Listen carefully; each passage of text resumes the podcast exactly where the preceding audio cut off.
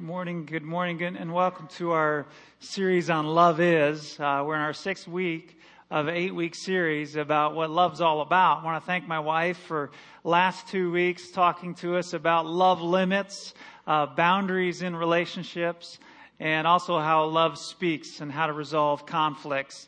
Um, thank you for being so powerful and practical in your messages. Uh, Carrie, you did an amazing job. Thank you so much.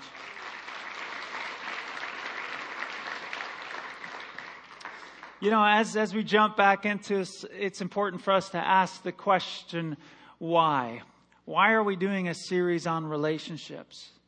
Is it because your relationships are broken? My relationships are broken? That could be the case. But the reason we're doing this relationship series is really it's not for me or it's not for you. It's for them. And what I mean by that is this. Jesus said, he said, If you will love one another as I have loved you, all the world will know, everyone will know that you're my disciples by your love for one another. One of the greatest evidences that we have been born again is how we treat the people closest to us. One of the first cha- things that changed in my life when I got saved was how I treated my brother and how I treated my parents. My brother and I were enemies. We hated one another. We cursed at one another. We physically beat each other up. Actually, I was the one that got beat up because he was six four and I was a lot shorter and all of that. But the moment I got saved, my heart towards him changed. And when my heart was changed, what came out of my mouth also changed. Jesus said, out of the abundance of your heart, your mouth speaks.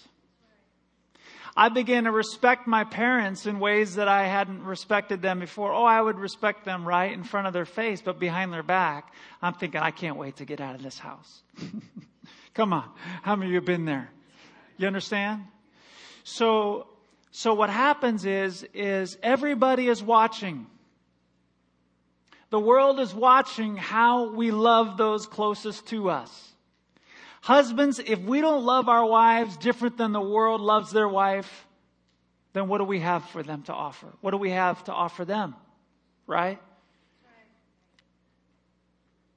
Teenagers, if, if you don't respect your parents and obey your parents differently than the world that's watching obeys their parents and honors them, then then why would the world want to come and say, you know what, I want this Jesus who changes your life? And that's why this is so important. That's why we do a series on relationships. It's not so we can be happy, happy, happy. It's so we can accomplish our mission in the earth. So we can really be a different, transformed people. We love differently. And everybody goes, they've got something I don't have because I can't love my wife like that. Are you with me this morning? So the text that we're looking at is, of course, in John chapter 13 and verse 34. Let's just quickly review it this morning. John 13, 34. Jesus said, A new command I give you, love one another. And he's talking to his 11 disciples, those closest to him. Love one another as I have loved you so you must love one another. By this, everyone will know that you are my disciples if you love one another. So the big question that we've been asking for six weeks is how did Jesus love those closest to him? How did he love them? One of those who was close to him was the apostle Peter or the disciple Peter. And Peter wrote about this kind of love that Jesus had for him. And he wrote about it. And I want, I want to look at it here in just a moment. But the context of what Peter is saying is, is the context of judgment. How many of you know that not only is God love, but God is just? How many of you know that Jesus is coming back to the earth not as a lamb, but as a lion? And when he comes back, the Bible says that he is going to judge the earth. That's something we don't talk about much and we put it off and we think, well, you know, he said he's going to come back and he said he's going to judge, but, you know, I don't know if that's really going to happen. Well, that's what Peter is talking about. That's the context going on. They're, they're skeptical about God coming back to judge the earth. They're skeptical about God's promise to come back and do that. And Peter says this in 2 Peter chapter 3 verse 9. He says this, the Lord is not slow in keeping his promise as some understand slowness, in, slowness. Instead, watch this, he is patient with you, not wanting anyone to perish, but everyone to come to repentance. Today we're talking about love waits. Love waits. How love is patient. Go back to that scripture for just a moment, if you would. Jesus, how many of you know, was patient with us. Therefore, we get to be patient with one another. He is patient with you. Why? Because he doesn't want any one of us to perish. He doesn't want any of us to come under judgment. So God is patient with us because He doesn't want us to be judged. He doesn't want us to suffer the consequences of our sin. He wants us to repent of our sin. Therefore, God is patient with us. God waits. God waits. I am so glad that God waited for me to repent. I'm glad he didn't say at year 15 of my life, okay, I've been waiting 15 years, I've had enough. I'm glad he waited 16 years because at age 16 is when I gave my life to God. It's when I came to this place called repentance or change of mind. How long did Jesus wait for you? Some of you are going, well, I was 46 years old. Or it was last week or it was most of my life, God patiently waited for me to change. And Jesus said, in the same way I have loved you, I have waited for you to change, you have to wait for other people to change. You have to wait for other people to grow up. You can't expect that to happen right now. You see, in the Bible, spiritual growth is described in botanical terms. Okay? Plants, trees, right? Agricultural terms. Why is that? I think God knows, and He wanted us to know, that change takes time. And time takes patience, right? That's why in the Bible you read that Jesus says, I am the vine and you're the branches. We read that the Bible is described like a seed and our hearts are described like soil and all of this growing and all this botanical stuff if you will, is going on. Why? Because God wants us to understand that change or repentance takes time. Therefore, love waits. If we are going to love one another, we have to learn how to wait. If you love someone, you will wait. You will wait to have sex before you're married. You will wait to have sex when you're married. All the couples are going, hmm, what do I do with that? Come back in a couple weeks, we'll talk more. If you love someone, you will wait for them. You will wait for them to change their mind. You will wait for them to grow up. Right? We put expectations on people all the time. And when they don't meet our expectations, and usually it's about them meeting a need or a want in our life, when they don't meet that need or meet that want, then we get disappointed, we get impatient. Right? A lot of times we get impatient with other people because we're, we're in our heart of hearts, we're really impatient with ourselves.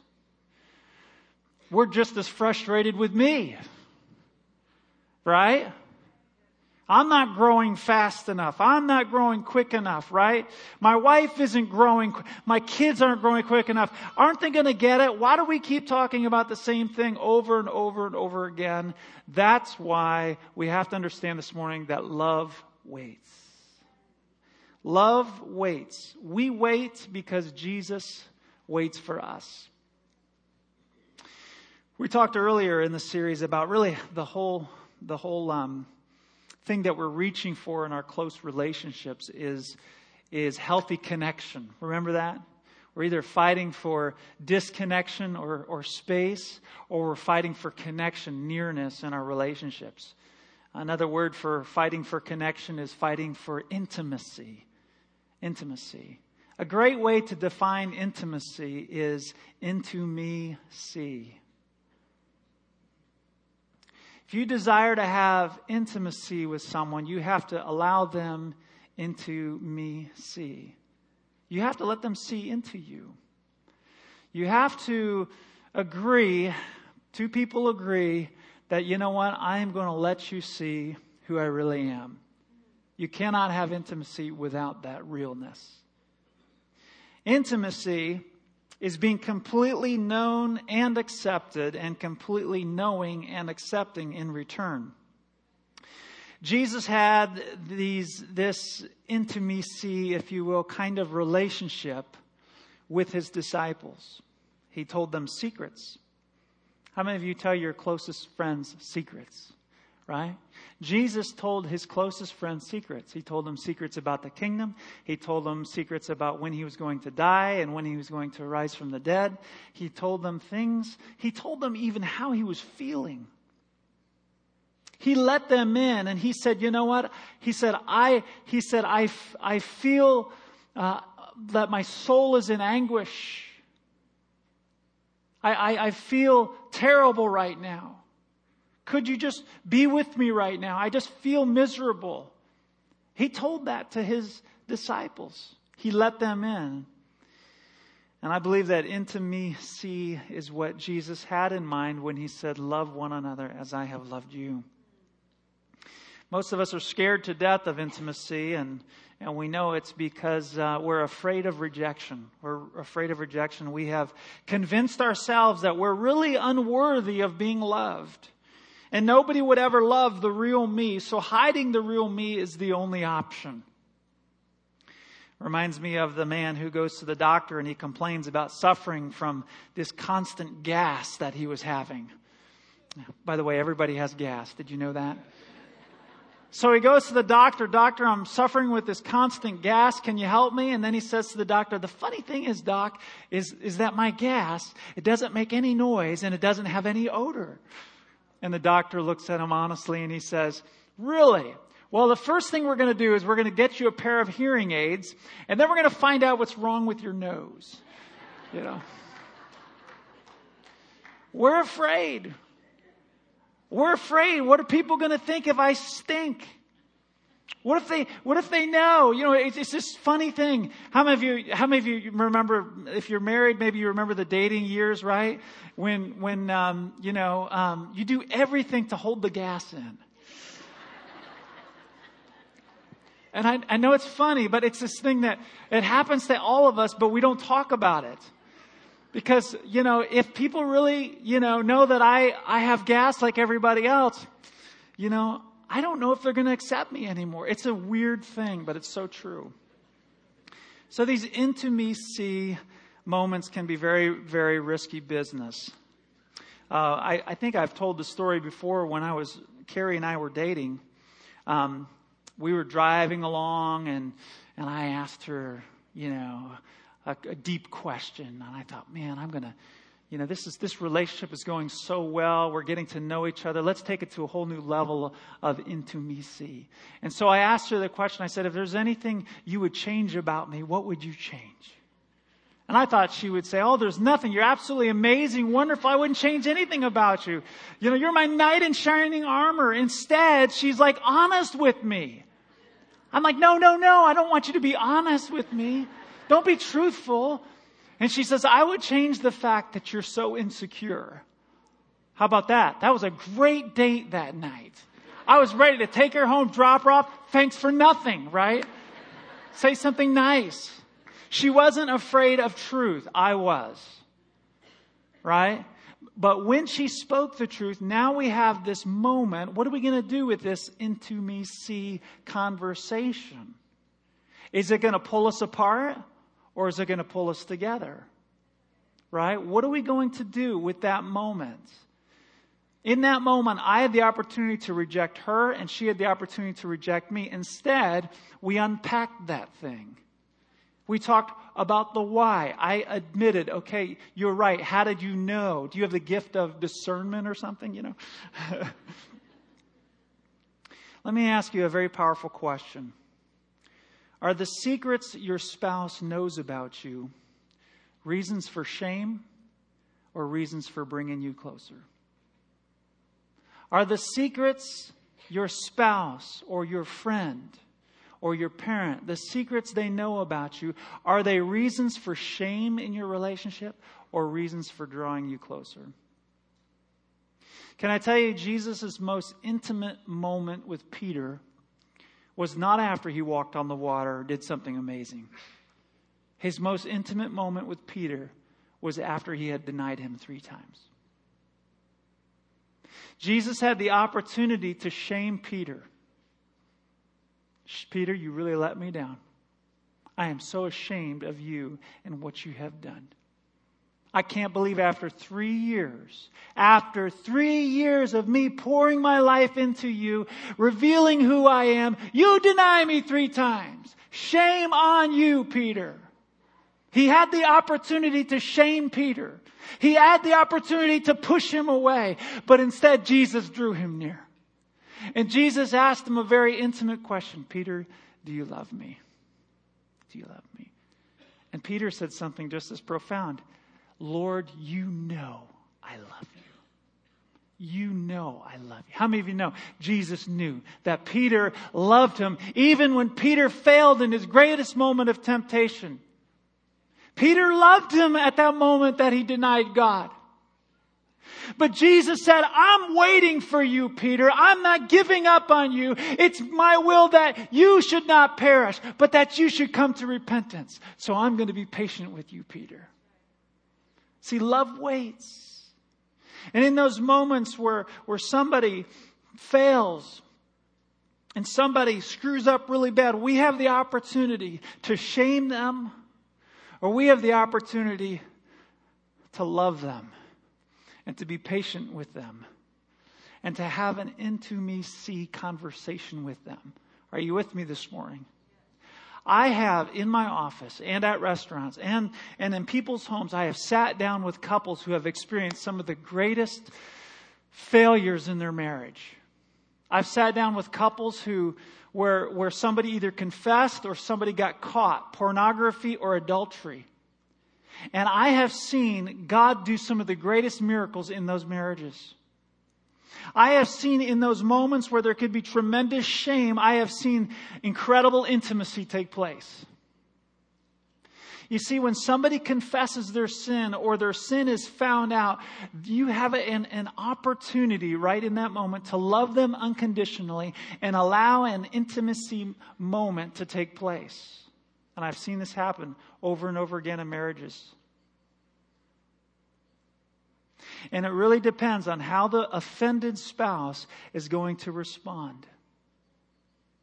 Will that, that, that wounded person, will that offended spouse, will they respond like Jesus and say, you know what, I'm going to be patient with you because I don't want you to perish. I want you to come to repentance.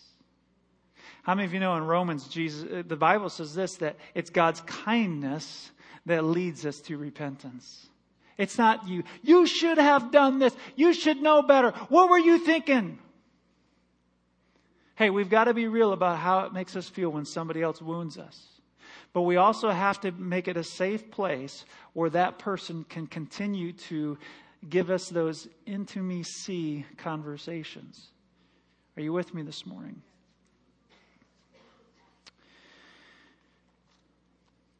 Are the secrets your friends or your parents know about you reasons for shame or reasons for drawing you close? My son came home one day, my oldest son, Levi. He came home one day. This was three years ago. He says, Dad, I have some secrets I need to tell you. Can we go for a drive? So we got in the car and we went for a drive. And he began to unpack these secrets, these things that he had been hiding for about a year from his parents, from everybody. And he began to unpack these things, and I could have at that point said, Shame on you, Levi. You're the pastor's son. You should be perfect. Not a good idea. So I listened and I loved and I, I affirmed I affirmed him as my son and I loved him as my son and I thanked him for being so real and so transparent. I said, Levi, how are you able to be so real with me? And he had just come back. He had just come back from an unplugged retreat. And it was at that retreat where God became real to him. And listen, friends, when God becomes real to you and His love becomes so real to you, you can become real with other people and you have nothing to hide. And here's the reason. I want you to see this next scripture this morning. Here's the reason right here. It's found in 1 John. There is no fear in what? But perfect love drives out fear. Because fear has to do with punishment. And the one who fears is not made perfect in love. Let me just stop there. Most of us communicate out of fear.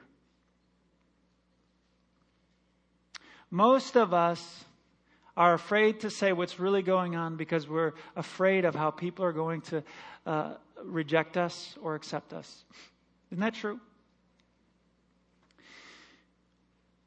He was able to be real, my son, because God's love had become real to him. And I wonder what it would look like if we could start having more of those fearless conversations with one another where we could really be honest about what's going on. To reach the, the intimacy kind of relationships, we have to apply love waits to how we communicate with one another. I want to talk about communication for just a little bit. Carrie talked about it quite a bit. I want to just touch on it again. And, and let's just simply, let's, let's have a simple definition of what communication is, okay? Communication is expressing what's going on inside of our hearts. Jesus said this, I quoted it earlier, for out of the abundance of the heart, the mouth speaks. If you want to know what's going on inside your own heart, listen to what comes out of your mouth. If you want to know what's going on in someone else's heart, listen to what comes out of their mouth. That's why Jesus was really good at reading people's hearts, because he would listen to what's coming out of their mouth. And what happens is, is if we have fear in our hearts, then what comes out of our mouth will be designed to hide what's really going on inside of our hearts. Are you with me? If there's fear inside, you will communicate in a different way. You will communicate with, with the reserve, with this, this shield over your heart. And when we communicate out of fear, we do it in one of three ways. We do it either passively, we do it aggressively, or we do it passive aggressively. And all three of those styles of communication are really motivated by fear. And I love what Danny Silk in his book says, or in his book called Keep Your Love On. He describes these three styles of communication, and I want to share those with you this morning. He describes passive communicators as this. Passive communicators, they attempt to convince the world and everyone else that everyone else is more important than they are. Their core belief is, you matter and I don't. Passive communicators, when they are faced with a joint decision in a relationship, the passive person insists that the other person's feelings, thoughts, and needs matter more. Passive communicators say things like this, oh, whatever you want. Or they say, oh, it really didn't hurt. Right? I'm fine. I'm okay. Those are passive communicators. They portray themselves as, as long suffering, patient servants who keep the peace and don't ever make problems. They think it's right to have no needs or requirements in the relationship. But in reality, in reality, he writes, they are just lying cowards. They lie because they're afraid. Afraid of what? Afraid of what you will do if you find out if they have real needs. Passive people, they don't communicate about their needs. They're always meeting everybody else's needs. And they're afraid if they tell you what they need, you're going to go, oh my goodness, um, I'm sorry, but that's just too much for me. I'm sorry, I don't think I can have this relationship with a needy person. Are you with me this morning? Aggressive communicators, I think we know what they're like. They're like the Tyrannosaurus Rex. They're the T-Rex in the relationship. And his or her core belief is, I matter and you don't. Aggressive communicators know how to get what they want. They are large and in charge uh, because they are the loudest and the scariest uh, ones in the room. Danny Silk says this. He says, if we were to line up uh, a communication food chain, it would look like this. The aggressive communicator would, the T-Rex would be at the top. And the passive communicator would be the cowering goat at the bottom of the food chain. Remember Jurassic Park? Okay. The craziest thing happens though, the T-Rex and the goat somehow end up in the same relationship together. How in the world does this happen? Simple. They both agree on something. The T-Rex matters and the goat doesn't. And this communication dynamic sends anxiety through the roof. And why is that? Because unequal value and power balance entirely eliminates intimacy in the relationship. It can only be a relationship of survival. The T-Rex will get what needs, will get what he needs by taking it, and the goat will only get what she needs by giving away body parts to the Rex, the T-Rex. And in the end, the, go- the goat will no longer exist and the T Rex will still be hungry. Those are some powerful analogies to how we sometimes communicate with each other out of fear. Does this describe your relationship with people close to you? Passive aggressive communicators are the most devious of the fear based communication styles. Passive aggressive communicators, their core belief is you matter, but no, not really.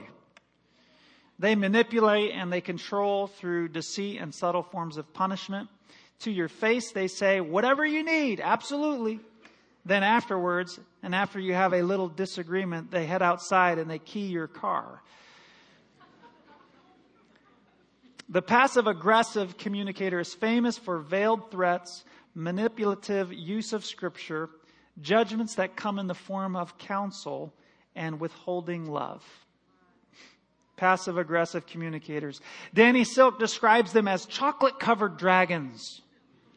Sometimes women are attracted to men who appear charming and romantic. They flatter them incessantly and they are just simply too good to be true. And it's usually because they're not true. And it's not until women get into this relationship a little deeper with passive aggressive men that they learn that they are actually chocolate covered dragons. Once the nice facade is gone, they become vicious manipulators who discount women's thoughts and feelings. And they are often jealous of anything the woman does that doesn't revolve around them. How many of you believe that's true? Don't raise your hand if you're in that relationship. We're going to pray for all of us after the service. All three of these communication styles are the result of being afraid of telling the truth. They're afraid of truth. They're afraid of being totally real with what their needs are. So they control, they manipulate, they're large and in charge, or they're very passive. All of them are fear based. If people really know who I am, if they really know what my needs are, they're going to reject me. They're going to punish me and I'm going to be alone. Now, there's another type of communicator this morning that all of us would like to become, and that's what's called an assertive communicator. An assertive, say that with me, assertive communicator, okay? The core belief of an assertive communicator is you matter and so do I. You matter and so do I. My thoughts, feelings, and needs matter and so do yours. Assertive communicators refuse to have a relationship or conversation where both people do not have high equal value. They are not afraid of showing the other person what is going on inside them. They insist on having two powerful people in the relationship. Two people who are not afraid to say, this is what I need, this is what I need. This is how I feel, this is how I feel. Two powerful people, two assertive communicators telling the truth about what's going on inside of them. They refuse to turn into a T-Rex or a goat and they confront people if they see them slipping into those roles. That is assertive communication and that is the will of God, my friend. So which one are you most like? Are you like the goat? Are you like the T Rex? Maybe you're like the chocolate covered dragon. I don't know. And you might ask this morning, well, Pastor, that's all fine and dandy, but what does this have to do with love waits? It has everything to do with love waits. Remember the scripture where Peter said, the Lord is patient with you, not wanting anyone to perish, but all to come to repentance, all to come to change. I have a question this morning. Is it possible for the T-Rex to change? Some would say, oh, once a T-Rex, always a T-Rex. But that's not what my Bible teaches me. My Bible says that there's nothing impossible for God. My Bible says that we are a new creation in Jesus Christ. My Bible says it's possible for us to renew our minds and change our thinking and change our behavior and change how we communicate with, with one another. It's possible to wait for one another to, for change. So it's possible for the T-Rex to change. It's possible for the goat to change. I have a question this morning. What if what if the goat went to the T Rex one day and said, You know what? I feel like I'm a goat in this relationship and you're the T Rex. I feel like I'm always giving parts of myself away, but you're never satisfied. How many of you have ever had that conversation with your spouse? I've got my hand. I'm the only person with my hand up. Never mind. Never mind. Move on. Next question. I think Carrie and I have had several conversations like that. Several over the years. And one of them was back in 2008. I told you about it a few weeks ago. We were driving back from Springfield, Missouri. We had this strategic planning retreat all about the church and the future. And we're driving back, and she says to me something. It was one of those into me see conversations, right? And she says to me, she goes, You know what? My role in the church, I, I want you to know I'm he, she said, um, I'm done. I'm done. You're on your own. You're on your own. And, and I was shocked. I didn't know where that came from. It was one of those moments. In, in so many ways, she was saying this. She was saying, I feel like the goat in the relationship. And I feel like you're the T Rex. And if something doesn't change here, there's not going to be anything of me left. Now, when she said that, let me ask you this. Do you think immediately I was in agreement with her that I was the T Rex? Do you think I went, oh, yes? That's confirmation. I've been feeling like a T Rex lately. Were we in immediate agreement? No. Did we come up with an immediate solution and plan for change? No. Love waits. She waited for me to get it. It took conversation after conversation after conversation after, before I began to see, before I began to understand. Are you with me this morning? We have to understand that the goal of communication is not agreement. The goal of communication is understanding. And to understand one another, it takes time. It doesn't happen overnight. A lot of times we feel like the goal should be agreement. Well, we got to be in agreement all the time on everything, all the time on everything. And if we don't have an agreement in our relationship, I'm so insecure that he's going to leave me. Because we don't completely agree on everything. Wrong goal. Your goal should be understanding one another. When you do, God will help you come to agreement on the things that really matter. okay? Love waits because Jesus waited for us. Can I tell you this morning that um, Jesus, even himself, he really sought to understand what people were thinking and what they were feeling?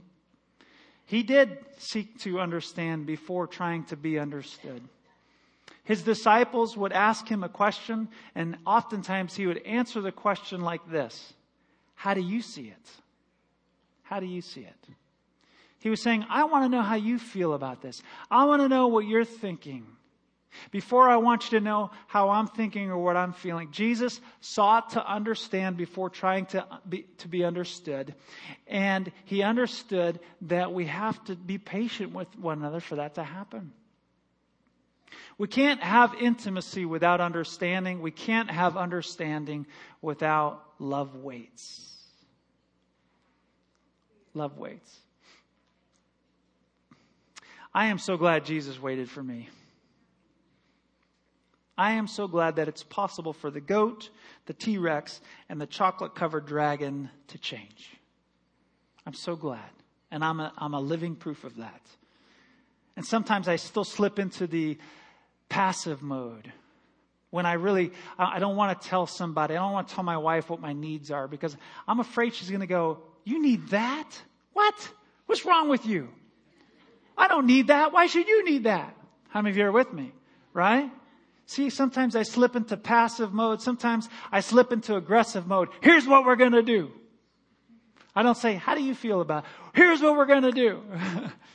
right? Sometimes I'm a manipulator. Sometimes I slip into that chocolate covered dragon, right? And I'm being all nice and my wife's like, what do you want? What's going on? Right? God is able to change us.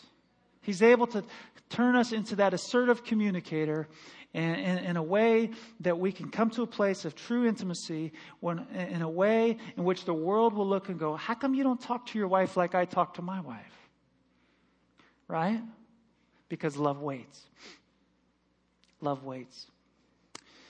We're going to wrap up this morning. If the worship team would come, I want to talk to perhaps many of you, perhaps a dozen of you this morning. I don't know.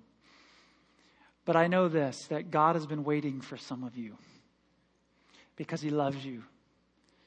And that's what love does love waits. He doesn't want you to perish, He doesn't want you to suffer the consequences of, of sin. Some of you are, are living in a sinful lifestyle today. You know that you are, and right now you're getting away with it. And you're thinking, you know what? I can have both. And today, God loves you. I want you to know He loves you and He's patient with you and He doesn't want you to perish. He doesn't want the consequences of your sin to blow up in your face. He doesn't want to see you spend eternity in, in hell without Him. He doesn't want to see your marriage wrecked. He doesn't want to see your life wrecked. So He's been patient with you for this day today. Why? He doesn't want you to perish. He wants you to come to the place of repentance. Change your mind this morning about your sin. Change your mind this morning and say, you know what, God? I realize that you have been patient with me. You've been waiting for me. God, you haven't, you, have covered this, you've allowed this to be covered for so long. But God, I know that one day my sin will find me out because that's what the Bible says. I know that one day God is not slow in keeping his promises. One day he will return and he will judge. But he's holding off. He's, he's staying that judgment. He's withholding judgment in your life right now because he's waiting for you to repent. He's waiting for you to change. And this is your day of repentance. This is the day where, where you can not only receive the mercy of God, which you have already experienced, but you can receive the grace of God his undeserved favor. He wants to forgive you, He wants to cleanse you. And when that happens, friends, you can have those into me see moments with God like you've never had. You can have that closeness with Him you've never had. Some of you today, you need that. I want you to bow your heads with me. You're here this morning, and your pastor, I have, I've, I have been running, I have been hiding, I have been living in sin. And I know God has been patient with me. And today, I realize why. He's given me an opportunity to repent, to change. And I want to do that right now. Your heads are bowed between you and Jesus right now. Repent. Repent. Repent. Come to Jesus. Tell him. Tell him how you feel about your sin. Tell him how you want to get rid of it. Tell him you need forgiveness this morning. And allow him to remove that sin from your heart, from your life. Allow him to set you free today. Just take a few moments. Pray to him today. Confess your sins, and he is faithful and just to forgive you and to cleanse you from all unrighteousness.